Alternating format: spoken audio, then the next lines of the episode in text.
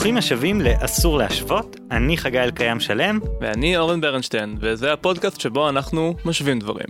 אז אורן, אני רוצה לספר לך משהו שהוא לגמרי במקרה אולי בהמשך יהיה קשור לנושא של הפרק. לך על זה. השבוע התחלתי לחם מחמצת, אתה יודע מה זה? אני יודע מה זה לחם מחמצת, אבל מה זה אומר שהתחלת אותו? כן, לא התחלתי את הלחם, אבל לחם מחמצת זה לחם שבעצם במקום להטפיח אותו באמצעות שמרים, אתה מטפיח אותו באמצעות מעין, אתה סוג של מגדל את השמרים בבית לבד, אתה מערבב קמח ומים ומשאיר את זה על השיש לתסוס במשך שבועות, ואתה מאכיל את זה כל הזמן בעוד קמח ועוד מים. כאילו אתה, אתה יוצר לעצמך מין חיית מחמד כזאת, ואז בסוף אתה אוכל אותה. אוכל חלקים ממנה כל יום אפילו, כי אתה צריך לזרוק לפח בערך חצי מהכמות, או לפעמים יותר כל יום פחות או יותר. אמ, ואיך הלחם? אה, עוד אין לחם, התחלתי את זה השבוע, צריך לחכות לפחות שבוע עד, שה, עד שהמחמצת עצמה ניתן להשתמש בה. אז בעצם אמרת לעצמך, לקנות לא, לחם בסופר זה קל מדי, אני רוצה להיות, שאני אצטרך לחכות שבועיים של הלחם שלי. זה בגדול, רגע, אין לך מכונת לחם בבית? בדיוק, אתה מבין? אתה מבין כמה זה לך- מופרך? יכולת שיהיה לך לחם ביתי טעים תוך כמה שעות, והעדפת לחכות שבועיים. כן, ועוד מעט כולם יבינו למה זה רלוונטי. אוקיי, טוב, בוא, בוא נראה מה השאלה של היום. אז השאלה שלנו מגיעה מהראל, שם בדוי, אה, והראל כותב, אהלן אסור להשוות. יש לי בעיה שאף אחד לא ענה לי תשובה טובה עליה. אני בן 22. אני יוצא עם מישהי כבר שבעה חודשים. זה הולך מאוד טוב וכיף לי איתה ממש. אבל אני לפעמים מרגיש קצת לחץ מזה. כי מה יקרה אם בסוף אני אתחתן איתה? לא היו לי הרבה בנות זוג קודם, ואני לא יודע אם זה סתם בראש שלי. יש לכם הצעה לאיך להחליט אם זה זה, אם להתחתן? כי מסביבי כולם אומרים לי שאני נורא צעיר וזה לא הגיוני להתעסק בזה. טוב, הראל, בוא נתחיל מזה שנסביר מה השאלה שלך, גם לך, כי לא ברור לי לגמרי שאתה בעצמך יודע מה שאלת. מה, הוא רוצה לדעת אם זה זה. אני, אני חושב שהשאלה אם זה זה היא שאלה מורכבת, ואנחנו ננסה לפרק אותה לכמה חלקים קטנים, אבל בוא, בוא נתחיל כאילו מתוך השאלה של מה, מה בכלל הוא רוצה להשיג, כאילו, מה זאת אומרת, הוא רוצה לדעת אם זה זה, הוא רוצה לדעת אם הוא צריך להמשיך לחפש, אם הוא רוצה לדעת מה בדיוק הוא רוצה, מה הגדרת המטרה פה. נראה לי שמה שהראל מנסה להגיד זה שאפילו אם הכל בסדר עם החברה הנוכחית שלו, זה לא אומר שהיא הכי טובה בשבילו, שהיא האחת. אולי עדיף להמשיך הלאה למישהי שתהיה יותר מוצלחת. אני לא חושב שזה בדיוק לטפל בעניין של התאמה או משהו, כלומר לחפש את ה... למקסם איזה משהו.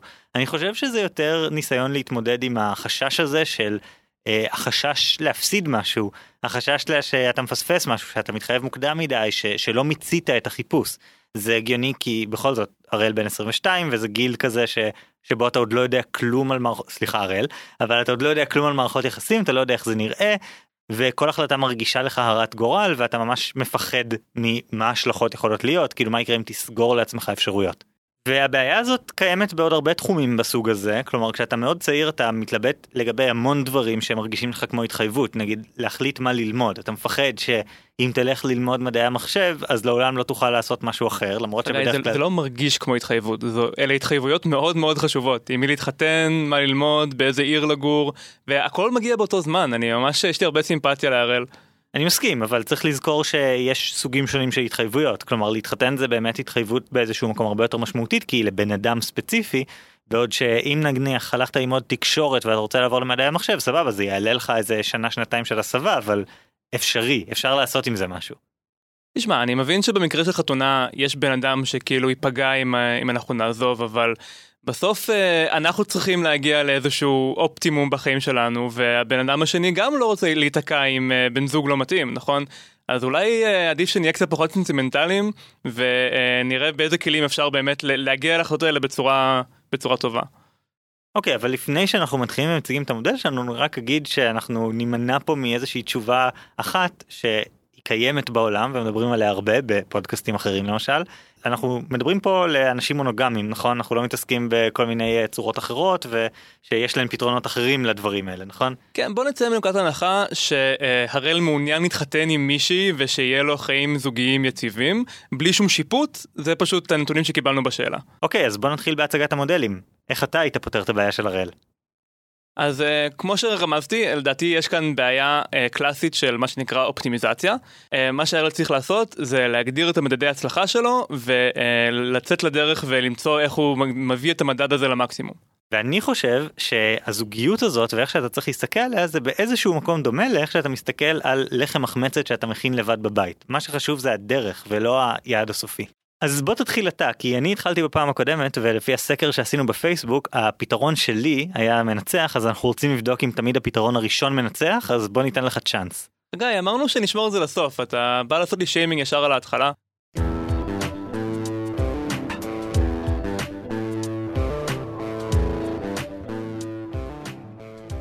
אז אה, הראל, כמו שחגי כבר אמר, הבעיה הראשונה שלך היא שאתה לא בדיוק בטוח מה אתה מנסה להשיג.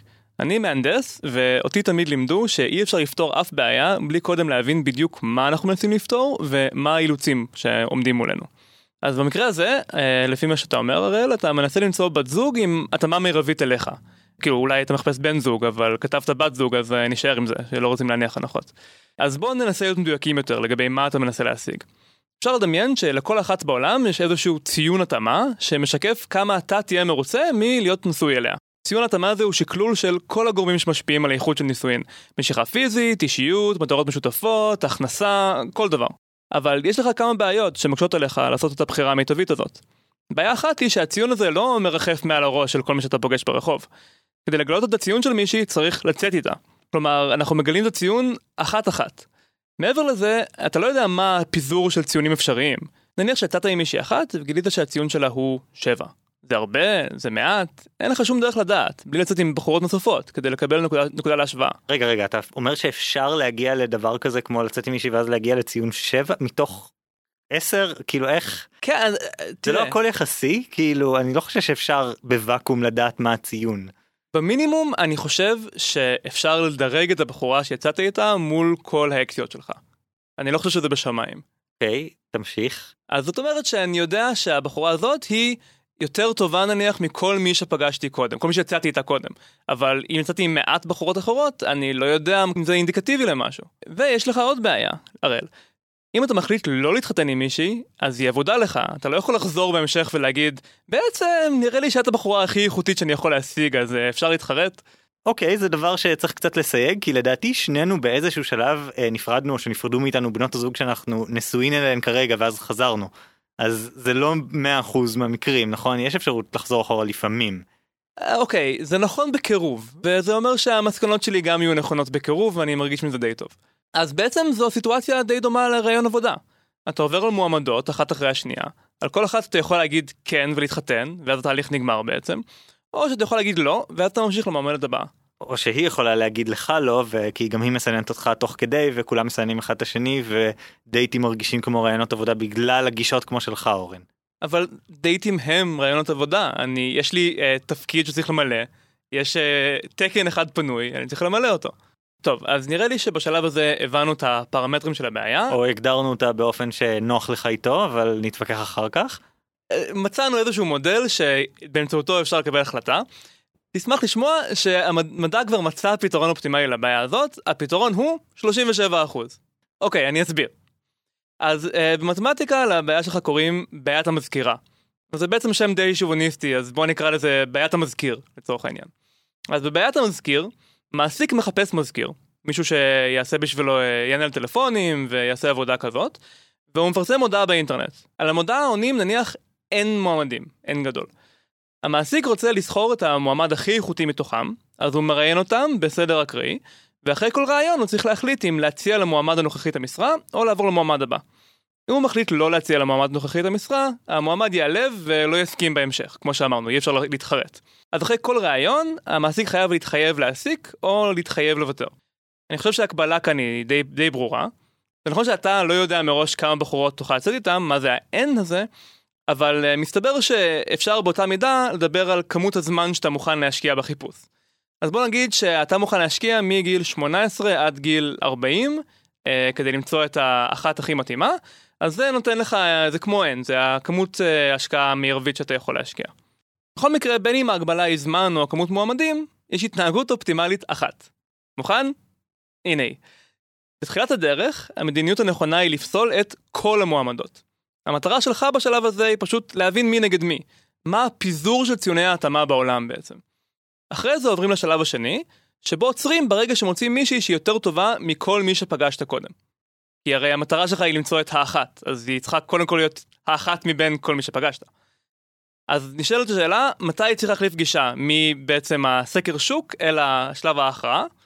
ומסתבר שיש תשובה מתמטית חד משמעית, צריך לפסול את ה-37% הראשונות. זה, לא- ומה אם פספסת את המישהי שהכי מתאימה לך ב-37% הראשונים? כן, כאילו יש כאן שתי סכנות. אפשר אה, בטעות לפסול את, את המישהי הכי טובה בהתחלה, או שאפשר לבחור מישהי כשאחריה הייתה מישהי יותר טובה, נכון? להחליט מוקדם מדי או מאוחר מדי. ובגלל זה צריך איזשהו איזון, והאיזון הזה הוא 37 אחוז. אז... למתלהבים זה 1 חלקי E. אז אתה אומר בעצם שבעולם של הדייטים, אז נגיד שאתה בדייטים, אני מגיל 18 עד גיל 40 כמו שאמרת, זה 22 שנה, 37 אחוז מזה, זה מה, כזה 7 וחצי שנים, 8 שנים, אז כאילו בגיל 26, זה הזמן. 26.1, כן. וואו, בדקת את זה ממש באופן ספציפי. אוקיי, כאילו, ואם, ואם אתה רוצה להתחתן מוקדם יותר או מאוחר יותר, אז אתה מתאים את זה. כאילו, אם אתה חשוב לך להיות נשוי עד גיל 24 והתחלת בגיל 16, אז יש לך 8 שנים, אז זה אומר שאחרי ש... קצת פחות משלוש שנים אתה צריך להחליט. כן, וקח בחשבון שהאיכות שלה תהיה בהתאם. לא נוח לי בצורה קיצונית עם ההשוואה הזאת, למרות שבאיזשהו מקום זה תואם את הסטטיסטיקות של שנינו לדעתי, כאילו שנינו בערך בגיל 26 החלטנו, נכון? משהו כזה? כן, משהו כזה, אבל לא את הסטטיסטיקות של הנשים שלנו. כן. כשהתחתנו אשתי הייתה בת 23 ואני הייתי בן 29 ואצלך... כן, זה היה 26 ו-22. טוב בסדר אשתי יובל כשהיא שמעה על הרעיון הזה של הפרק היא כבר הביעה את דעתה נגד הגישה הזאת שאתה מייצג פה ואני מנחש שלא במפתיע. אני לא מבין כאילו אלה העובדות עם זה צריך להתמודד. טוב, טוב אני הולך עכשיו לפנצ'ר לך את הבלון בכמה דרכים שונות בוא, בוא נתחיל מבעיה אחת מאוד מאוד מהותית אה, וזה שבתור פסיכולוג אני יכול להגיד לך אנשים ממש גרועים בלתת ציונים לדברים. הם ממש הם כאילו יכולים להגיד אה, מי אולי בהשוואה ישירה מי הכי טובה אבל כל פעם שהם מנסים כאילו לכמת את זה הם ממש גרועים. כאילו כמה גרועים? במאמר של רובין דוז משנת 1979 שלומדים עד היום בערך בכל קורס פסיכומטריקה רובין דוז אה, חוקר פסיכולוג מראה שבני אדם ממש גרועים בלנסות לבנות מודלים לינאריים. כאילו מה זה מודל לינארי? זה כשאני אוסף אוסף נתונים על בן אדם נגיד אם אני ממיין מישהו לעבודה אז אה, כמה הוא אה, מקליד מהר וכמה הוא מתכנת וכמה כסף הוא רוצה ובין כמה הוא ואיפה הוא למד ואני מכניס את כל הדברים האלה למשוואה ואני צריך להחליט כמה משקל לתת לכל דבר או נניח אם אני ממיין לתואר ראשון יש לי ציוני פסיכומטרי ויש לי ממוצע בגרויות ואני צריך להחליט איזה משקל לתת לכל דבר. אז מסתבר שבני אדם ממש גרועים בלהחליט איזה משקל לתת לכל דבר כלומר כשבני אדם נותנים משקל מחליטים מה יותר חשוב אז המודלים שלהם פחות טובים ממודל שבו אתה כאילו אוסף מלא מלא נתונים ואז בודק מה באמת אה, לא יודע מי הכי מצליח בתואר בהתאם לציוני פסיכומטרי וציוני בגרות ונותן משקל בהתאם לזה. אה, אבל לא רק שאנחנו גרועים יותר ממודלים מתמטיים כאלה שהם כאילו בכל זאת עברו עליהם כמה נוסחאות סטטיסטיות רציניות. אנחנו יותר גרועים מלהחליט באקראי כאילו אם היינו מחליטים באקראי כמה לתת לפסיכומטרי וכמה לתת לבגרות אז זה היה מנצח אה, בממוצע לאורך זמן את ה, איך שאנשים היו עושים את זה ואם אנחנו נותנים את אותו משקל לכל דבר זה גם היה מנצח את השיקול דעת של בן אדם ממוצע. ולכו עכשיו... אתה מדבר על להחליט באקראי את המשקלים, לא לבחור באקראי את המועמדים, נכון? כן, כן, אני מתכוון לבחור באקראי כמה חשיבות, נגיד האם 70% מזה זה פסיכומטרי או 30% מזה זה פסיכומטרי או משהו באמצע. אז מסתבר שאנחנו ממש גרועים בזה ולאור זה אני כאילו יצא לי מהדבר הזה עם חוסר אמון קשה בערך בכל תהליך מיון עובדים בעולם כי הבנתי כמה הדברים האלה מבוססים על אינטואיציות שמובילות אותנו למקומות לא נכונים ועכשיו אתה רוצה שנקבל החלטה על חתונה לפי זה? זה לא שאני רוצה שנקבל החלטות לפי הדברים האלה אני אומר שזה אה, הכרח המציאות אנחנו חיים בחברה יש לנו ערכים של מה שנקרא מונוגמיה סדרתית כלומר על כל אחד מאיתנו מוטל מעצם זה שנולדנו בתרבות המערבית לפגוש בנות זוג אפשריות אחת אחרי השנייה ואיכשהו להחליט מתי אנחנו רוצים ומתחתנים. אני לא ביקשתי את זה אני רק מנסה לשרוד בעולם הזה אם בני אדם גרועים בלקבל החלטות אז צריך להיזהר אולי צריך להשתמש בכלים אוטומטיים כמו שאתה אומר אה, אולי אפילו להשתמש באקראיות מה שאנחנו לא יכולים לעשות זה לסרב להחליט אה, אנחנו כבר כאן אז אה, אני מבין שאתה אומר שזו בעיה קשה אבל זה בעיה קשה שאי אפשר לברוח ממנה. כי אני לא יכול עכשיו ללכת לשדכנית, היא גרה במאה שערים ולא נראה לי שתמצא לי מישהי. אוקיי, okay, אז אתה אומר, זה לא משנה שאני לא טוב בזה, אני צריך לעשות את מה שאני יכול, כי אין לי עוד אופציות. כן, אני, אני גם גרוע בלהכין ארוחת ערב, אבל אם אני לא רוצה לצאת למסעדה כל ערב, אז אני נאלץ לעשות עם זה משהו, ובתקווה להשתפר, כאילו, אין מה לעשות. זה נקרא להיות בן אדם בוגר, חגי. אתה הפלת את עצמך עכשיו במלכודת וכשנגיע לחלק שלי אתה תבין בדיוק איך אבל נגיע לזה עוד רגע. אה, טוב אני אנסה לאתגר אותך בעוד בעוד כיוון. הראל אמר לנו שהוא במערכת יחסים שבעה חודשים. עכשיו מי שהיה במערכת יחסים ארוכה של לא יודע שלוש שנים ארבע שנים חמש שנים או, או יותר יודע שמה שקורה בשבעה חודשים זה עדיין לא באמת מערכת היחסים זה עדיין לא זה זה לא הדבר האמיתי. אה, באיזשהו מקום כי לצורך העניין בשלב הזה זה זה על הגבול של הירח דבש כזה של ההתחלה נכון שהכל אה, יפה והפרפרים אה, מצייצים והציפורים מעופפות או להפך ובעצם אתה מרגיש שכל העולם אוהב אותך וכאילו זה כל ההורמונים וההתלהבות וכל השלב הזה וזה פשוט לא לא מייצג. כאילו אם אני אקח את זה לעולם אחר אז השלב הזה כל כך מוקדם בקשר זה אה, כמו נגיד שאתה מחפש לקנות דירה ואז כדי להחליט איזה דירה לקנות אתה הולך לשכור דירה לשבועיים ולעשות את זה ל-20 דירות. ואז כאילו אוקיי ראית גרת למשך שבועיים ב-20 דירות אבל מה שבעצם חווית זה את המעבר דירה כאילו את החלק הכי גרוע. או במערכות יחסים זה לחוות רק את ההתחלה זה לחוות את החלק אה, הכי לא מייצג או אחד החלקים הבאמת לא מייצגים. אז בעצם כדי לעשות את מה שאתה אומר אני צריך להיכנס סדרתית למערכות יחסים של מה שנתיים שלוש? כאילו אז אם אני צריך להחליט בין גיל 18 ל-26 אז יש לי מקום לארבע מערכות יחסים ואז אני פשוט אחליט בחמישית זה לא נשמע לי הכי יעיל שיש. כן תראה אין ספק שזה נכון וזה בעיה. אה, אבל אם אני יכול רגע לתרגם, אם אני יכול שוב בעצם אה, להפוך את דבריך למדויקים יותר, לבוא מנקודת מבט הנדסית, מה שאתה אומר זה שלחיפוש יש עלות. כלומר, בדוגמה הזו של הרעיון עבודה, בעצם העלות של לראיין כל מועמד להיות מזכיר היא, היא לא חשובה, היא זניחה. אז במקרה הזה, כל מה שאני רוצה לראיין מועמדת להיות בת הזוג שלי, אני צריך להשקיע איזושהי עלות, וזה בעצם מגיע, אפשר להגיד, על חשבון העושר העתידי שלי. כי הזמן הזה שבו הייתי תקוע במערכת יחסים שהיא רק uh, לצורכי בדיקה, זה על חשבון הזמן שאני אהיה בנישואין מאושרים בהמשך. אז זה נכון שזה מבאס, זה מחיר שבעצם יורד לי מהעושר השלם שצפוי לי בסוף האלגוריתם, אבל זה משהו שאפשר להתחשב בו, כלומר, אם כואב לי מאוד לבצע את החיפוש, אז באמת צריך לחפש פחות. אז אולי במקום 37% זה יצא 25% או איזשהו מספר אחר. אמ, אבל זה לא משנה את הגישה היסודית, של, כי זה לא משנה את העובדות, שאני חייב לבדוק, להבין את השטח, אם זה אומר שאני חייב לשלם על זה מחיר כבד, אז זה עדיין שווה את זה, כי בסוף יש לי את כל החיים שאחרי ההכרעה. זה יכול להיות 40, 50, 60 שנה, אז uh, אם אני צריך להיות uh, תקוע בהרבה מאוד דייטים מבאסים שבו אני שוב מסביר מה עשיתי בצבא, so be it. כן אבל זה יותר איזה, איזה סיטואציה הזו זה כאילו כמו אתה יודע אתה מראיין 100 אה, איש ומגיע בן אדם שהוא סופר מושלם למשרה שלך אז זה מטומטם להגיד לא אתה ב-37% הראשונים ולזרוק אותו. כאילו נכון שאתה לא יודע אם אולי יגיע מישהו יותר טוב ממנו אבל אם כאילו אם הוא טוב אם הוא עושה את העבודה כאילו או אם במקרה של זוגיות אם בן או בת הזוג הראשונים שלך הם מושלמים עבורך זה כאילו מישהי שפשוט באמת מסמן מסמנת וי על כל מה שאתה צריך הכל ביניכם עובד התקשורת טובה אתם לא רבים הרבה או כשאתם רבים אתם יודעים איך לריב הכל הכל מתקתק אז אתה פשוט מה אומר כן בסדר זה ב-37 אחוז הראשונים זה זה נזרוק את זה וזהו. תראה הנקודה היא שאתה לא יודע כמה טוב יכול להיות. אולי יש מישהו שנראית לך נהדרת ואתם רבים יחסית מעט ויש לכם אותם תחביבים פחות או יותר וזה אחלה אבל כשאתה עוצר מוקדם יש בזה משהו לא רציונלי. כי אתה אומר, אני די מרוצה עכשיו, ואני מפחד לאבד משהו, אבל זה לא באמת לאבד. זה בעצם להשאיר עצמי פתח להשיג משהו טוב, עוד יותר טוב בהמשך. כמות העושר הסופית שאני יכול להשיג עם בת זוג, זה לא חסום. זה יכול להיות הרבה הרבה יותר טוב ממה שיש לי עכשיו. אז אני חושב שהדבר האחראי לעשות, זה אה, ללכת עם מה שהמתמטיקה אומרת, ללכת עם האלגוריתם האופטימלי. זה לא רק בשבילי אגב, זה גם בשבילה. אם אני מאושר, אז כנראה שגם היא יותר מאושרת.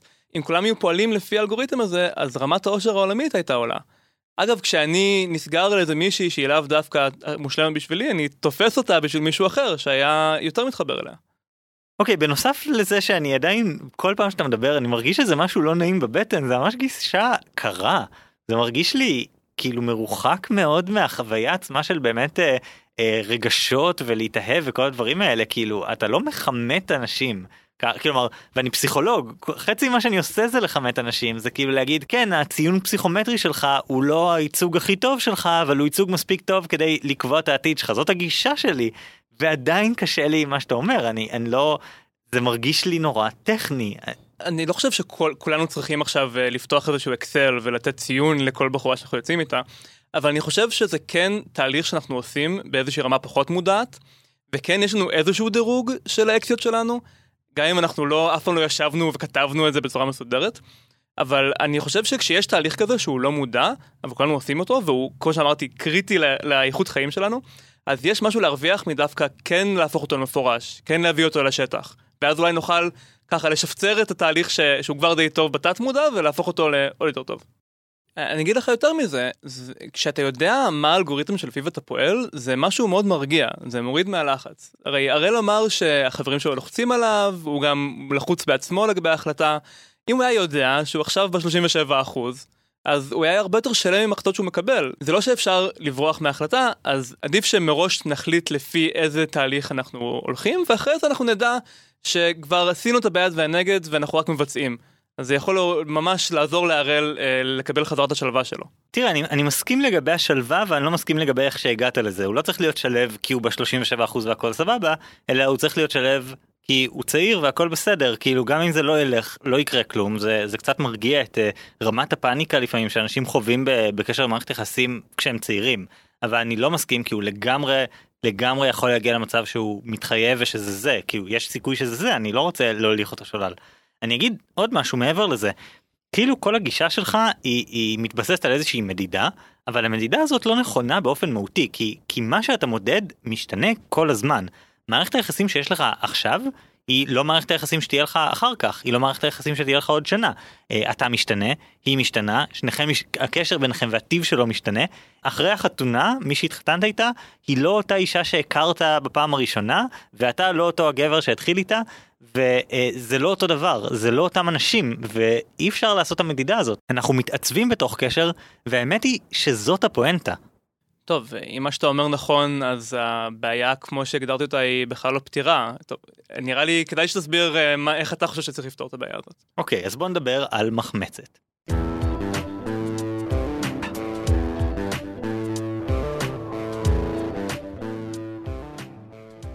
אוקיי, okay, אז סיפרתי על לחם המחמצת, על העיסת מחמצת, הסטארטר מה שנקרא, שאני מתחיל בבית. אה, וכמובן יש לי עוד זמן עד שאני באמת אוכל להכין מזה לחם בינתיים אני רק מכין מזה כל מיני עוגיות כאלה ופנקקים מהשאריות שאני אמור לזרוק לפח ובמקום זה אני משתמש בהן שוב.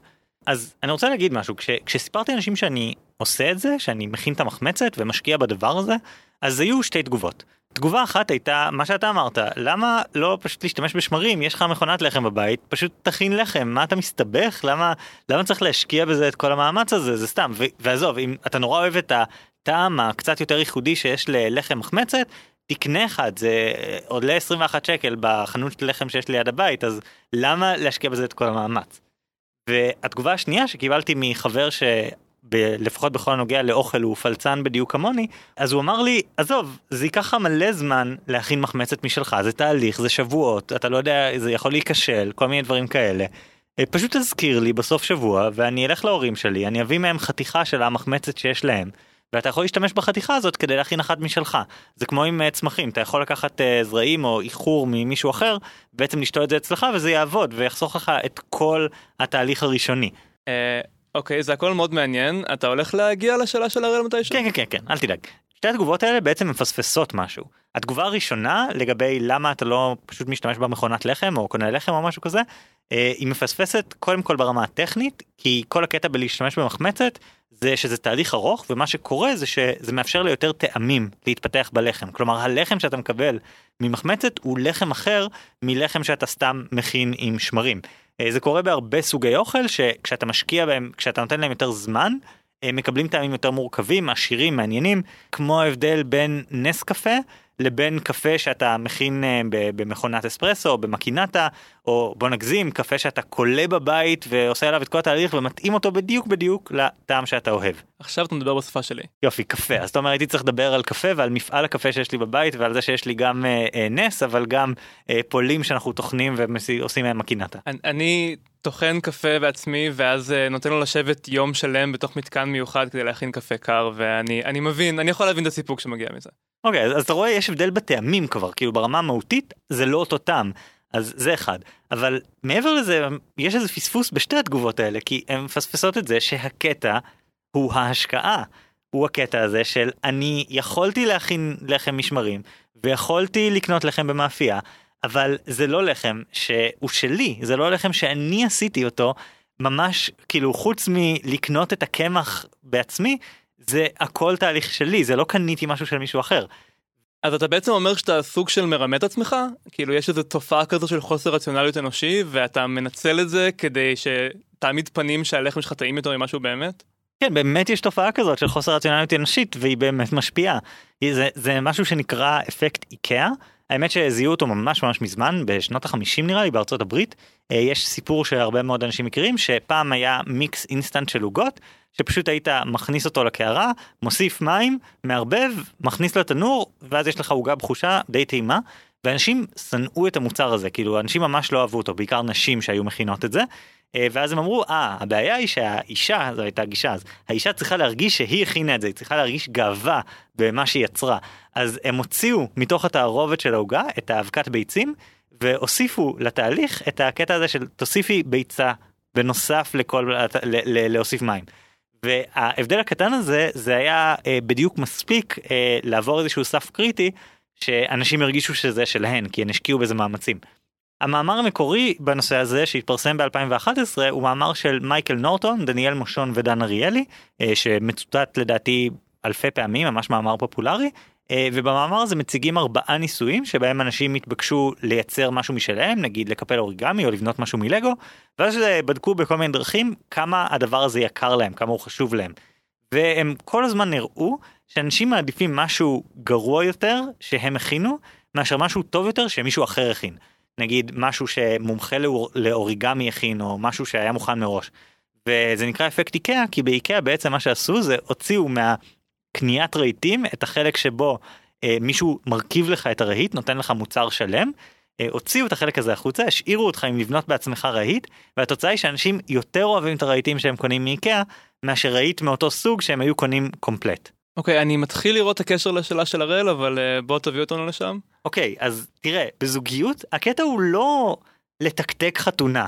הוא לא כאילו לעבור לעבור לעבור כמה שיותר בני זוג לעבור בוא נ... 200 בני זוג עד גיל 26.3 26.1 מה זה היה uh, זה לא זה לא הקטע לעשות את כל זה ואז בום להתחתן עם מי שהכי טוב זה לא זה לא רעיון. Uh, הרעיון הוא שמה שחשוב זה הקשר זה מה שאתה בונה. זה זה שכשאתם יוצרים קשר ובונים אותו ביחד ומשקיעים בו ביחד וצוברים חוויות משותפות ובונים לעצמכם שפה משלכם וכל הדברים האלה זה הקטע. ובאיזשהו מקום זה פחות משנה אה, שמי שאתה מתחיל לצאת איתה היא לא יודע האישה האופטימלית מבחינת אה, יש לה 72.3% מהתחביבים שלי אה, והיא מרוויחה אה, ב-112% ממה שאני מרוויח וזה בדיוק מסתדר ואנחנו שנינו רוצים לגור בתל אביב זה לא זה הפרטים הקטנים הפרטים החשובים זה מה הצלחתם לבנות ביחד כי אם בנית משהו טוב כל שאר הדברים פחות חשובים. אני מרגיש כאילו אתה קצת מביס את עצמך כאן כי דיברת על אפקט איקאה אבל אפקט איקאה הוא סוג של אשליה. כלומר כשהחבר'ה האלה שבנו אוריגמי וחשבו שהוא יותר טוב כי הם בנו אותו הם טועים כלומר הם עשו אוריגמי שהוא כמו של כולם אבל בגלל איזשהו תהליך פסיכולוגי הם חושבים שהוא טוב יותר. אז במקרה של נישואין, אולי הדרך שלך תעזור לי לחשוב שהחתנתי עם הבן אדם הכי טוב, אבל זה לא יעזור לי אשכרה להתחתן עם הבן אדם הכי טוב. וזה בסוף מה שקובע את האושר שלי, לא? זהו שלא בפסיכולוגיה אה, קלינית לפחות מהמעט שלמדתי בזה בתואר הראשון יש איזה גישה כזאת שלימדו אותנו שמה שבאמת זה לא מה שמשנה מה שמשנה זה מה שאתה מרגיש. אה, זה כמו שאין לנו אה, עד כמה שאני יודע מה שלימדו אותנו בביולוגיה אין איזה מדד אובייקטיבי לכאב זה ממש דבר ש, שלא קיים. אם מישהו אומר לך שכואב לו 10, כלומר הכי כואב שכאב לו בחיים, זה לא משנה אם אין שם כלום, אם אין שום בעיה פיזית, אם אין, כאילו, כואב לו, זה האמת. אין כאב, כאב זה לגמרי לגמרי דבר שהוא לא אובייקטיבי. ואותו דבר עם אושר, ואותו דבר עם כל דבר אחר. אז אין דבר כזה בת הזוג המושלמת, זה פשוט לא דבר שקיים, זה לא אידיאל אפלטוני שקיים בעולם. יש קשר שהוא הכי טוב שהצלחת לעשות ממנו, שהוא הכי טוב שיצא. ויכול להיות שהתחלתם עם תנאי כניסה מאוד לא טובים, או לא יודע, אם מאוד לא טובים כנראה שלא תתקדמו, אבל עם תנאי כניסה שהם נגיד פחות מבטיחים, קשר שהתחיל בצורה פחות מבטיחה, אבל אחרי שנה הוא הופך להיות הרבה יותר טוב ממה שהקשר השני היה יכול להיות, והכי חשוב, זה טוב לך. אז מה זה משנה אם אתה במרכאות עובד על עצמך? כל החיים שלנו, כל איך שהמוח שלנו עובד, זה עם לעבוד על עצמנו. זה השיטה, והכל בסדר, זה, זה לא, אין בזה שום דבר שלילי. זה נשמע כאילו אתה אומר שאפשר לבנות uh, חיים טובים עם כל אחת? זה רק עניין של uh, ליצור את האשליה הנכונה? אתה אומר שאני כן צריך ללכת למאה שערים ושיביאו לי איזו מישהי חרדיה שעוד לא מצאה בעל ומוכנה להתחתן עם חילוני וביחד נצליח לבנות משהו? תראה, אה, אני אגיד קודם כל בכוכבית שיש אינדיקציות מסוימות לזה שכן באיזשהו מקום שידוכים כן יצרו זוגיות אה, קצת אחרת כלומר עצם זה שאנשים אה, לא הייתה להם בחירה באיזשהו מקום או בכלל לא ופשוט התמודדו וניסו לבנות משהו טוב ממה שיש יצר מערכות יחסים באיזשהו מקום יותר יציבות יותר חזקות כי לא הייתה את האופציה של ללכת ולחפש יש גישה שאומרת שבגלל זה אחוז הגירושין אה, נורא גבוה אה, כי גם אם היה אפשר להתגרש קודם אנשים לא היו מתגרשים כי זה כאילו כי התשובה הייתה לעבוד על זה. אה, אבל אני ממש לא רוצה להקצין עד כדי ברור שזה טוב כי כי יש פה איזה בעיה מהותית של לא בחרת את זה אז לבנות משהו מתוקף הצורך או מתוקף הכרח זה אתה יודע תסמונת סטוקהולם זה חטפו אותך ואתה מנסה ליצור יחסים טובים עם החוטף זה לא זה לא הסיפור. כן, כי זה נשמע ממה שאתה אומר, כאילו אני יכול אפילו להיות נשוי למישהי שלא רוצה להיות שם, ומעצם זה שיותר ויותר זמן חולף, אז יהיה לי איזושהי אשליה של איכות הולכת וגוברת רק בגלל אפקט איקאה, וזה נשמע לי קצת מטורף. כן, אני, אה, אוקיי, אני אולי, אולי הגזמתי עם הסיפור הזה, זה, אה, אבל בוא, בוא שנייה נדבר על מה היה הדגש של הגישה שלך ומה הדגש של הגישה שלי. כי הגישה שלך אומרת 100% מהעניין זה החיפוש. כלומר, תחפש, תחפש, תחפש, תגיע לגיל 26.1, תחליט. בום. מי שהכי מתאימה כאילו אם זה קרה אחרי חודש או אחרי שלוש שנים לא משנה או אחרי עשר שנים זה לא משנה אתה מחליט אחרי השלב הזה ואתה מחליט לפי איזשהו קריטריון אה, שטחי נקרא לזה. ומה שאני אומר זה שהחיפוש הוא, הוא לא דרך להחליט מי האחת או מי מתאימה לך הוא דרך לכל היותר לפסול את מי שלא מתאימה לך כאילו לעבור ו- ולזהות uh, דברים שהם uh, אתה יודע קטלניים לקשר כאילו איזה דברים אנחנו יודעים שהם באמת באמת קטלניים לקשר שאי אפשר להתגבר עליהם אז אם אתם לא יכולים לדבר כלומר אם יש לכם בעיית תקשורת או אם אתם רבים נורא מכוער זוגות שיודעים לריב נשארים יותר ביחד וכאילו זוגות שלא רבים בכלל זה אפילו מסוכן כזה כי אם אתה לא רב בכלל אז אתה לא יודע איך זה נראה כשאתם רבים. אה, ובטח לכל אחד יש עוד קריטריונים שלו לא יודע אם אתה לא יכול לצאת עם מישהי שלא תחלוק איתך את האוכל ונורא חשוב לך שאם אתה אה, טבעוני אז שגם היא תהיה טבעונית אז אוקיי כאילו זה דבר שאפשר לפסול בהתחלה. כן, זה בדיוק סוג הדברים שאני מדבר עליהם כשאני אומר שצריך לבנות את הציון התאמה האישי שלך. אבל אתה מסתכל על התאמה אני אני מדבר על זה שהחיפוש הוא בעיקר רלוונטי למצוא חוסר התאמה למצוא את הדברים שאתה לא יכול שהם כאילו גבול אדום אני חייב שיהיה x או אני חייב שלא יהיה y ואני בונה את הכל מסביב לזה. אבל ברגע שעברתי את הסף המינימלי הזה כאילו את ההבנה שהדברים הקריטיים לי קיימים שם אז באמת שכל השאר פחות משנה כי אתה כאילו לא מחפש מישהי שבשאר הדברים היא 3.2 אחוז יותר טובה. אתה בונה את זה ואתם תגיעו לשם כאילו אתם אתם יכולים לבנות משהו יותר טוב.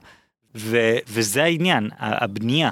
חגי אתה נותן לזה כל מיני הצדקות אבל זה נשמע כאילו אתה פשוט מפחד לאבד את מה שיש לך כאילו זה, יש כאן איזה נטייה אנושית שאם יש לנו משהו בידיים אנחנו מעדיפים אותו על פני הלא נודע. מה, ש, מה שפסיכולוגים נראה לי קוראים לו שנאת הפסד. אמ, אבל זה, זה הטיה לא רציונלית כלומר במקרה הזה אתה עם נניח אתה עם החברה הראשונה שלך אי פעם. אתה יכול להיות די בטוח שיש מישהי יותר מתאימה אבל תמיד יש לנו את הצורך הזה לא לוותר על מה שיש לנו ביד. ואם כבר השקענו הרבה בקשר מסוים, אז אנחנו לא רוצים uh, לוותר על, ה, על העלות השקועה, אנחנו uh, חושבים שאנחנו חייבים להמשיך ולהשקיע בקשר הזה, כי זה כואב מדי להודות שטעינו. אני לא חושב שזה משהו שצריך להוביל את ההחלטות שלנו, אני חושב שזה משהו שצריך להיזהר ממנו דווקא. אז תראה מצד אחד יש בזה משהו ואני יודע מה זה לא סוורז'ן בקשר וה, והאינרציה שלפעמים דוחפת קשרים לא טובים אה, להמשיך אבל קודם כל אה, כמו שאמרתי ברגע שאתה יודע מה הקווים האדומים שלך אז יש לך תשובה כי כי באמת אה, כלומר אנחנו יודעים מה לא טוב לנו אנחנו יודעים לזהות שמשהו הוא רע לנו. ואם משהו הוא רע לנו אז פשוט לחתוך אותו כאילו אם הקשר לא מתפקד באחד מהדברים שאמרתי קודם נגיד התקשורת כושלת אתם לא יודעים לדבר ואתם לא יודע רק אה, לא יודע יש לכם סקס טוב או שרק כיף לכם לשחק במחשב ביחד ואלה הדברים היחידים שיש לכם אבל אם אתם צריכים לדבר אז אתם לא טובים בזה ואתם רבים נורא מכוער או whatever אתה יודע כל אחד מהדברים האלה אז יכול להיות שהתשובה שם היא לחתוך, כי הדברים המהותיים לא עובדים, ואי אפשר יהיה להתמודד אה, עם דברים יותר קשים או יותר בעייתיים שיגיעו בהמשך. כל הקטע זה היכולת שהקשר יהיה robust, אה, חסין לזעזועים נקרא לזה באיזשהו מקום. אני חושב שאתה ממעיט בכוח של שנאת ההפסד ושל הפחד מעלות השקועה. אנשים מסוגלים להישאר בקשר שהוא, שהוא ממש מעפן ולהגיד לעצמם שזה מספיק טוב בשבילם פשוט בגלל הפחד הזה. אז אני לא חושב שאנחנו יכולים להסתכל על הקשר בוואקום רק בפני עצמו ולהחליט שהוא באמת מספיק טוב בשבילנו. בגלל זה אנחנו חייבים את הנקודת השוואה הזאת. הקשר הראשון שלי היה די גרוע, אה, בקושי תקשרנו, לא היה לנו כיף ביחד, אבל לא ידעתי שהוא גרוע. ידעתי שיש לי אה, רמת איכות X, ועד שהייתה לי חברה שנייה לא יכולתי לדעת ש-X הוא מאוד נמוך. תראה, יש דרכים להתמודד עם זה שהן לא פשוט עוד מערכות יחסים, כלומר לדבר עם חברים נגיד, בשיח אה, פתוח אה, שבו אתה חולק אה, אה, מה אתה חווה בתוך הקשר ואיך זה מרגיש, זה דבר שמאוד עוזר, כי אז אתה מקבל איזושהי נקודת מבט חיצונית, זה לא חייב להיות התנסות, אתה כאילו ברור ש... להרבה מאיתנו יש נטייה ללמוד מהטעויות של עצמנו ואני מכיר באמת כמות אדירה של אנשים שעבדו באותו מנגנון היה להם קשר ארוך אה, שלוש חמש שבע תשע שנים היה להם קשר מאוד מאוד ארוך ואז הם יצאו ממנו ואז הקשר הארוך הבא שלהם הם הסתיים בחתונה. אה, כלומר באיזשהו מקום הם עשו את כל הטעויות בקשר הראשון ואז בקשר השני הם כבר למדו. זה דבר שבאמת קורה, אבל זה לא חייב להיות ככה, יש דרכים אחרות לקבל את המידע הזה. אבל יש לי גם עוד טיעון נגדי לדבר הזה, שזה נכון, יש את ההטייה הזאת, את ההטייה הזאת של אה, הפחד מהפסד והפחד לאבד ועלות שקועה וכל הדברים האלה, שאתה מפחד לצאת ממשהו כי הוא נראה לך מספיק טוב ואתה מפחד לאבד את זה. יש הטיה גדולה באותה מידה, בעייתית באותה מידה, שזה שכשיש לנו יותר מדי אופציות, או כשאנחנו מחזיקים בראש את, ה, את המחשבה הזאת של יש עוד אינסוף דגים בים, אז אנחנו לא נהיה מרוצים ממשהו שהוא נורא טוב. אה, יש לי חבר שהוא מספר או תמיד סיפר שלמה הוא התחיל את הדוקטורט שלו כי אשתו הייתה עומדת מול ארון הבגדים ואומרת אוף אין לי מה ללבוש והוא רצה להבין איך יכול להיות שיש כל כך הרבה בגדים ואין מה ללבוש והמחקרים בפסיכולוגיה מדברים על זה שכשיש הרבה אופציות אנחנו פחות מרוצים ממה שאנחנו בוחרים בסוף, לוקח לנו יותר זמן לבחור, וזה בעיה בעייתי באותה מידה, כי אני בטוח שאתה מכיר הרבה אנשים שהיו בקשר שהיה מאוד טוב באופן, כאילו במבט מהצד וגם בשיחות איתם שהוא היה מאוד טוב, אבל היה להם את הקטע הזה של אבל אני עוד רוצה להתנהל כרווק כולל, אני רוצה לראות מה עוד יש, אולי יש יותר טוב, וסימני שאלה כאלה, בלבלות כאלה, שלא עשו להם טוב בשום צורה, אז זה קשה באותה מידה וצריכים להתמודד עם שתי הטיות האלה לא להיתקע על משהו לא טוב ולא תמיד לחפש משהו יותר טוב. כן תראה יצא לי אה, שישבר לי הלב מחברים קרובים שהיו בשני המצבים אנשים בקשר מצוין שכל הזמן אה, חיפשו את הדבר הבא ואנשים בקשר מאפן שכל הזמן אמרו לעצמם שזה מספיק טוב ופחדו לעזוב. אי אפשר אין כאן איזה פתרון קסמים חייבים לשמור את כל השיקולים בראש וזה בדיוק איפה שמשהו כמו האלגוריתם שלי יכול לעזור. אני, אני שוב רוצה להגיד את זה, אני לא יכול כאילו להגיד את זה מספיק, כי יש לי איזו תפיסה מאוד אה, אה, חזקה של איך אנשים מקבלים החלטות וכמה החוסר רציונליות, כי אנחנו אנשים או יצורים נורא רציונליים, אבל אין לנו שום מושג למה נכנס לתוך המשוואה של קבלת ההחלטות שלנו, לא באמת. אז אני רוצה, רוצה לתת כמה דוגמאות שמסבירות עד כמה אנחנו לא יכולים להסתכל על זה מהצד החיובי של האופטימיזציה. למה כל הגישה האלגוריתמית הזאת בעצם שגויה. כי שוב הגישה המדעית נגיד לצורך העניין מה היא אומרת? אנחנו לא יכולים להוכיח דברים אנחנו יכולים לשלול דברים נכון? הגישה של אה, קרל פופר עקרון ההפרחה. נכון. אה, כדי מדע מתקדם באמצעות זה שהוא מפריך הסברים אלטרנטיביים ומשאיר את ההסבר הכי סביר. המוח שלנו לא עובד שונה מזה. הוא מאוד טוב אנחנו מאוד טובים בלהגיד מה לא הרבה יותר קל לנו להגיד מה לא מתאים לנו אבל מה כן? יש ניסויים מדהימים על זה. uh, הראשונים שדיברו על זה זה ווילסון ונסביט בשנות ה-70 לדעתי שדיברו על זה שאנחנו שאין לנו שום יכולת להסתכל פנימה לתוך התהליכים הקוגניטיביים שלנו של קבלת ההחלטות. מה זה אומר? אנחנו מקבלים החלטות ואין לנו מושג מה נכנס לתוך המשוואה הזאת, אין לנו מושג מה ההסבר. הם הדגימו את זה באלף דרכים, יש את הניסוי המפורסם שהראו לאנשים כמה זוגות גרביים ואמרו להם תבחרו אחד מהם לקחת הביתה ואז תסבירו לנו למה בחרתם אותו. ואז מה קרה? אנשים הסבירו הסבר ארוך, אבל מה מסתבר? כל הגרביים היו אותו דבר ופשוט רובם בחרו את הראשון מימין או משהו כזה. ויש ניסוי שבו נתנו לאנשים, אה, הראו לאנשים שתי תמונות ואמרו להם תבחרו תמונה אחת לקחת הביתה, ואז בלי שהם שמו לב החליפו את התמונות, נתנו להם את התמונה השנייה, אחרי כמה דקות נתנו להם את התמונה הזאת ואמרו אוקיי עכשיו תסבירו למה בחרתם את התמונה הזאת ולא את התמונה השנייה. ואז הם הסבירו הסבר מפורט על למה הם העדיפו את התמונה שמונחת מולם, שהיא לא התמונה שהם בחרו. אז אין לנו מושג, אין, באמת, הם כאילו יהיו מאוד טובים בלהגיד איזה תמונה הם לא רוצים, אבל למה הם כן רוצים? הם לא יודעים כלום. אה, אז הנקודה שלי, הראל, היא אל תילחץ, אל תילחץ אבל לא רק בגלל שאתה צעיר ואם זה ישתבש זה לא יכול ללכת טוב, אלא כי אם אתה תחליט שאתה רוצה להתחתן, אם אתה, עם, עם הבחורה הזאת, גם אם היא בת הזוג הראשונה שלך לצורך העניין, אם אתה שלם עם זה, אז זה מספיק. זה אומר שבתוך בתוך תוכך האלגוריתם אה, שהמוח שלך מריץ כדי להחליט האם טוב לו, האלגוריתם החליט שזה טוב, האלגוריתם החליט שהוא רוצה את זה. אז תסמוך על האלגוריתם הפנימי שלך ואל תתעלה באלגוריתמים חיצוניים יותר מדי. אולי זה הזמן להודות שכשפגשתי את אשתי ידעתי מהדייט הראשון שהולך להתחתן איתה ואין לי מושג למה. כן, גם אני.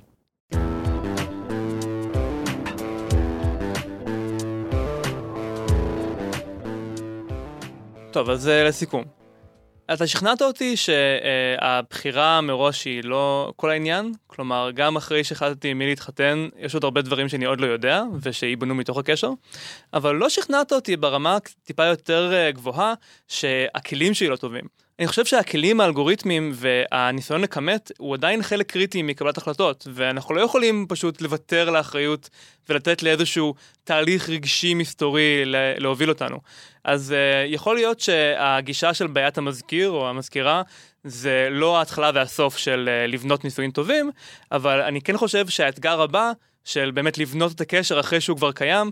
Uh, אני עוד לא יודע להגיד מה בדיוק, אבל אני בטוח שיש כלים דומים שבהם אפשר לתקוף את זה בצורה כמותית ומסודרת. אני לא השתכנעתי שאפשר לפתור את זה בצורה כמותית ומסודרת, אני באמת חושב שאלה דברים שהם נורא סובייקטיביים, ומה שחשוב זה איך שאתה מרגיש בקשר. אם קשר גורם לך להרגיש טוב, יותר משמעותית יותר ממה שהוא גורם לך להרגיש רע וכאילו בהפרש ניכר. אה, זה לדעתי גם מה שנמצא במחקרים כהכי מנבא הצלחה של קשר.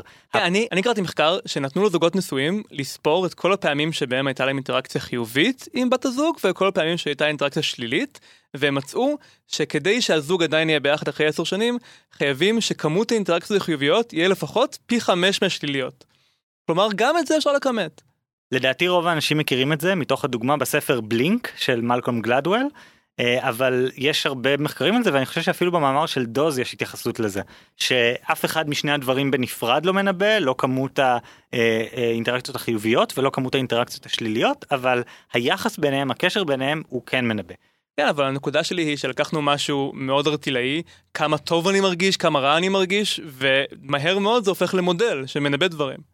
העניין הוא שכדי אשכרה לנבא את זה, אם אני חוזר לטענה שלי, אה, אתה צריך לצבור כמות אדירה של חוויות, ואם כבר צברת וזה עובד באיזשהו מקום, היחס הוא נורא גבוה, אז זה לא הגיוני לחתוך, אם אתה בן 22 והיחס הריבים לחוויות חיוביות שלכם הוא 7 ל-1 או 10 ל-1 או איזשהו משהו ממש ממש טוב כזה, אז להגיד לא אבל אני עוד לפני גיל 26.1 אז אני אלך זה לא הגיוני. אבל מה שכן כדאי לקחת מהמודל שאתה מציג זה איזושהי גישה שאומרת אה, זה ה baseline זה איזשהו בסיס שאני מתחיל ממנו.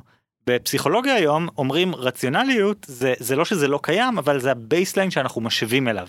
כשאנחנו רוצים לראות התנהגויות מוזרות של אנשים למה אנחנו משווים אותן למה היינו מקבלים מה היינו מחליטים אם היינו לגמרי רציונליים היינו אם היינו מחשב שמנסה למקסם תועלת מה שזה לא יהיה בהקשר הרלוונטי.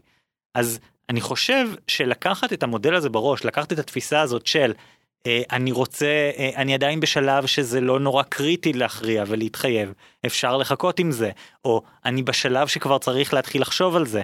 אה, אחד הדברים שאמרת כש, כשבעצם קראנו את השאלה של הראל, היה שהראל בעצם נמצא בשלב הזה שאתה לא רוצה לבזבז למישהו את הזמן אם אתה לא רוצה להתחתן. מה שעניתי לך על זה היה שזאת חשיבה של בן אדם מעל גיל 30, באזור גיל 30.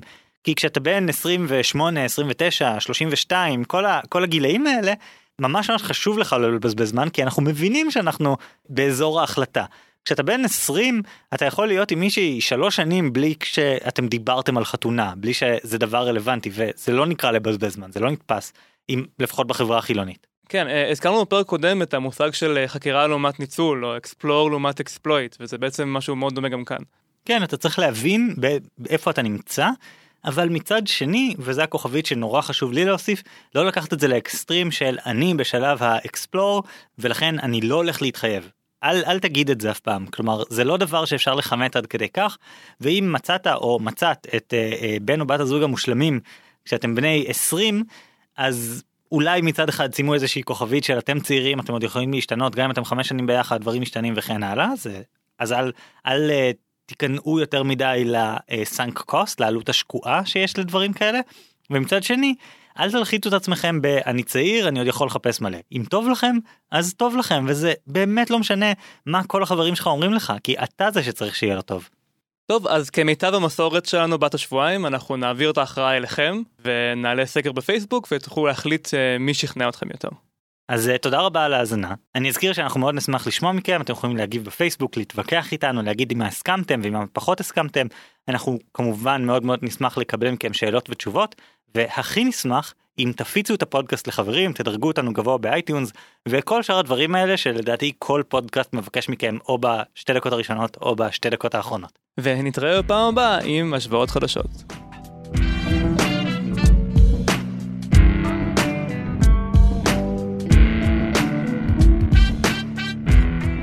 טוב, אז אה, הבטחתי לך זמן להתלהב עליי שניצחת אותי בפרק קודם, אז אה, בוא תספר. בוא בוא רק תזכיר לי מה המספרים שוב אני רוצה לשמוע אותך אומר את זה. טוב אז עשינו את הסקר פייסבוק אה, מי צודק האם האשמה באיחורים של רוחמה שייכת לרוחמה והשעון המעורר שלה או לשושנה ושעון הנוכחות בעבודה. תוצאות סופיות 56% הסכימו עם חגי שרוחמה צריכה לשנות את ההרגלי בוקר שלה 44% הסכימו איתי ששושנה צריכה לשנות את הנהלים של העבודה. זה, אז אני, אני מאוד אה, הרגשתי בנוח עם זה, אה, עד שאיחרתי לך היום להקלטה ב-40 דקות, ואז הייתי כזה, רגע, אז בעצם זאת אשמתי שלא לקחתי מספיק ספיירים. אה, נכון שהיה פקק של 70 דקות, אבל עדיין. כן. אז סליחה על האיחור. אבל uh, אני מאוד אוהב את הפורמט הזה, זה נחמד כאילו לתת לאנשים להכריע. Uh, ויש גם את התגובות שפתחו דיונים מעניינים, נגיד uh, גיל רן שכתב לנו שהוא מופתע מזה שמישהו יכול לחשוב שזאת אשמת שושנה, כי רוחמה שאלה אותנו מה היא יכולה לעשות. אה, ולכן רק התשובה שלי רלוונטית זאת הסתכלות מעניינת אבל נראה לי שהקטע הוא לא רק לענות לרוחמה על מה היא יכולה לעשות אלא לעזור לה להבין את הסוגיה בצורה מהותית יותר זה כמו שלא ענינו עכשיו להראל תמשיך לנסות אל, ת, אל ת, תחתוך מוקדם יותר אלא אני מרגיש שאני עניתי אבל כן אה, באופן אני, כללי אני... יותר גם להבין שהבעיה היא לא אשמתך זה, זה עוזר לפעמים. זה, זה הבנה זה לא אה, ייעוץ וזה לא הסבר זה ניסיון להבין מה, מה יותר נכון באופן אה, מהותי יותר. אה, והייתה גם אה, תגובה של אה, עודד אפל של האם האנשים הם עובדים שכירים או שיש להם עובדים משלהם וההסתכלות הזאת יכולה מאוד להשפיע על זה. כן כנראה שיש יותר מועסקים מאשר מעסיקים אז 44% לצד שלי אני מוכן אני מקבל את זה. ואני מזכיר לך שמה שקרה זה שבת הזוג שלי הצביעה נגדי בעוד שקרובי המשפחה שלך הצביעו בעדך ולמרות זאת הקהל היה איתי. טוב רוצה לספר לי אז מה קראת? אז האמת שלפרק הזה קראתי ספר אחד עיקרי, הוא נקרא Algorithms to Live By, The Computer Science of Human Decisions, מאת בריאן קריסטיאן וטום גריפיפס. וכמו שאפשר להבין מהשם, זה ממש uh, ספר ש, שחיזק לי את כל הגישה הזו של לתקוף בעיות יומיומיות עם כלים מתחום ההנדסה, הנדסת התוכנה. והאמת היא שמה שהכי אהבתי זה משהו ממש התחלתי, שזה עצם התובנה שהדבר הראשון שצריך לעשות זה להגדיר מה אתה בעצם מנסה להשיג. במקרה של אה, בעיית המזכיר, בעיית המזכירה, אפשר לראות שאם אתה טיפה משנה את מה אתה בעצם מנסה להשיג, איזה מדד אתה מנסה להביא למקסימום, זה יכול לגמרי לשנות את הייעוץ שה, שהמדע נותן לך, או במקרים מסוימים יכול להיות שאין שום פתרון שמביא אותך למדד הזה. אני גם קראתי את הספר הזה לפני איזה שנתיים שלוש, וזה היה מדהים עבורי, כי אני לא מגיע מהתחום אה, של מדעי המחשב, אז באמת מלא מלא דברים חידשו לי ממש ברמת המשל, לא רק ברמת הנמשל. ואני חושב שזה ספר מאוד סביר שנחזור אליו אני כאילו ממש מתקשה לדמיין מצב שבו הוא לא עולה שוב אה, כי יש לו הרבה פרקים מאוד מאוד טובים הוא ממש אה, הפודקאסט שלנו רק ספציפית לתחום של הנה בעיות מוכרות במדעי המחשב אז הוא באמת אחד, אחד הספרים הטובים ו, ובאמת מומלץ בחום. האמת היא שבתור מתכנת ציפיתי שהוא יחדש לי פחות הוא לא חידש לי במשל אבל החיבורים התובנות היומיומיות שאפשר להפיק מהדברים האלה זה זה זה מאוד זה מאוד מגניב. אבל ספציפית לגבי בעיית המזכירה זה פחות חידש לי כי אה, לדבר על בעיית המזכירה בהקשר של חיי אהבה היה תחביב אה, ממש קבוע שלי כשהייתי בצבא בגיל 18 ככה. אה, אני הייתי בתוכנית כזאת אה, שבה למדנו ביחד באוניברסיטה אה, אז כולנו היינו סטודנטים להנדסה וגם אה, רווקים צעירים, ולהשוות את הדייט האחרון שלנו לבעיית המזכירה ולנסות אה, להחליט האם אנחנו כן או לא ב-37 אחוז, זה היה ממש תחביב קבוע שלנו. וגם באופן כללי האמת היא שהשיחות שלי עם, ה, עם החבר'ה בצבא זה היה סוג של כאילו פרוטו אסור להשוות, זה אחד ההשראות הגדולות לפודקאסט הזה. אז לפרק הזה קראת הרבה מאמרים, בוא תספר לנו. תראה המאמרים אה, אני לא חושב שיש הרבה מה לומר עליהם הם מאמרים טובים הם בין המאמרים נראה לי המהותיים והיסודיים בפסיכולוגיה וממש שווה לקרוא אותם יש קישורים בהערות הפרק לכולם אני רוצה דווקא להפנות אתכם למקומות שאתם יכולים לקרוא דברים יותר רחבים יותר גדולים על זה ובספרים שהם יותר נגישים למי שלא מגיע מהתחום אז קודם כל כמובן התנ"ך של אה, עולם אה, קבלת ההחלטות לא רציונלית של תורת קבלת ההחלטות וכל הדברים האלה זה הספר של דניאל כהנמן לחשוב מהר לחשוב לאט. זה ספר מצוין אה, כשקראתי אותו בפעם הראשונה כשהוא יצא ב2013 התחושה הייתה וואו כאילו מישהו לקח שנים של תואר ריכז אותן זיקק אותן זה ממש אה, פיסת המדע הפופולרי הכי טובה שראיתי בחיים שלי פחות או יותר. כן אני זוכר זה היה ה audiobook השני שקראתי ששמעתי בחיי ואני זוכר שהייתה לי חוויה של וואו ה audiobooks האלה זה ממש חוויה נהדרת בדיעבד זה היה ספר. כן זה, זה ממש טוב הוא באמת טוב בזה ונכון שדן אריאלי כותב גם ספרים והם מאוד פופולריים והם מאוד כלילים. אבל אני חושב שכאן מצליח להציג אה, תזה מהותית ולא אוסף אנקדוטות קטנות. ולכן אני הרבה יותר אוהב את הספר של קנמן אני ממש ממליץ לקרוא אותו הוא ייתן לכם סקירה מאוד יפה גם של אה, כמה הקבלת ההחלטות שלנו לא שקופה לנו אנחנו לא מבינים באמת מה קורה בתוך הראש שלנו גם על דברים כמו אה, הנושא של הלו"ז שקועה וגם הנושא של כמה קשה לנו כמה אנחנו משותקים כשיש לנו יותר מדי אופציות כל הדברים האלה נמצאים שם באמת ספר מקיף ומעולה. כן, אני קראתי אחריו את הספר של דן אריאלי, אה, לא רציונלי ולא במקרה, והאמת היא שהוא מרגיש קצת, קצת כמו אוסף של הערות שוליים לספר של קנמן. הוא הרבה יותר מדע פופולרי, הוא נועד לעשות לאנשים כזה וואו, הוא הרבה יותר נגיש וקל לקריאה דן אריאלי, וזה גם לטובתו וגם לרעתו באיזשהו מקום, כי זה יותר נגיש ואתה תקבל הרבה יותר אנקדוטות, אבל זה באמת חסר, זה באמת אתה לא תקבל את ה-360, את התפיסה המלאה של התחום. אה, יש ערך בשניהם כמובן, אבל קנמן הרבה יותר מקיף, הרבה יותר גם יותר קצת יותר קשה לקריאה אבל לא הרבה יותר. הדבר השני שאני רוצה להמליץ עליו בהקשר הזה זה uh, ספר שאני ממליץ עליו מלא של ג'ונתן הייט שנקרא uh, The Righteous Mind המוח הצדקני עוד לא תורגם לעברית. אני, הספר הזה מתעסק בעיקר בפסיכולוגיה של מוסר אני לא אכנס לחלק הזה אני אדבר על כן מטאפורה אחת מאוד מאוד חשובה uh, שנוגעת לכל הנושא הזה של כמה קבלת ההחלטות שלנו לא שקופה לנו. הוא מדבר על זה שהמוח שלנו לא התפתח uh, להסביר לנו את תהליך קבלת ההחלטות שלנו הוא לא התפתח באופן שבעצם נועד אה, שכל פעם שאנחנו מקבלים החלטה נדע למה. הוא בעיקר עסוק בלהסביר לנו למה ההחלטה שכבר קיבלנו היא הכי נכונה. הוא אומר שהמוח שלנו זה כמו אה, דובר הבית הלבן. אה, הוא הולך כל הזמן להצדיק את מה שהנשיא עושה, למצוא תירוצים, הוא אף פעם לא יודע בטעות, הוא כל הזמן נמצא איך לסובב, לשים ספין על מה שאנחנו אה, חושבים או מה שהחלטנו, ולהציג אותנו כצודקים תמיד. וזה משהו מאוד המבלינג uh, uh, מאוד uh, גורם לתחושת צניעות כי זה מה שהמוח שלנו עושה הוא תמיד ינסה להסביר לנו שאנחנו צודקים ובאיזשהו מקום זה יהיה נכון גם בזוגיות וצריכים להיות רגועים מזה.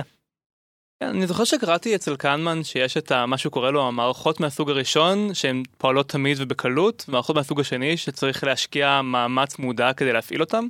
וכל הדברים שאני הכי גאה בהם בעצמי הם בעצם מערכות מהסוג השני, היכולת החשיבה הלוגית שלי, כל הדברים שאני עושה בעבודה וכולי. ואני רוצה להגיד לעצמי, זה משהו שגם עשיתי כל הפרק, שאיכשהו אני יכול לקחת את, ה, את הסל כלים האלה, אפילו שהוא משהו שיקר יחסית להפעיל, ואיכשהו להכיל אותו על כל יום יום שלי. אבל אה, אתה צודק שאולי זה מש, מקום שבו אני חוטא בחוסר צניעות. ואני חושב שיותר מזה, אחד מהדברים שאנחנו יודעים זה שגם כשאנשים מודעים להטיות קוגניטיביות, הם עדיין נופלים לאותן הטיות זה פשוט החיים שלנו. אז זה קצת אה, קצת דבר שאנחנו צריכים ללמוד לחיות איתו אה, ולא לשפוט עצמנו עליו ולא להרגיש שאנחנו יותר טובים אה, אנחנו לא רק חלק קטן מאיתנו יותר רציונלי מהממוצע וצריכים לזכור את זה. עוד משהו? לא. אוקיי אז תודה רבה שהאזנתם אני חגי קיים שלם ואני אורן ברנשטיין נתראה בפעם הבאה.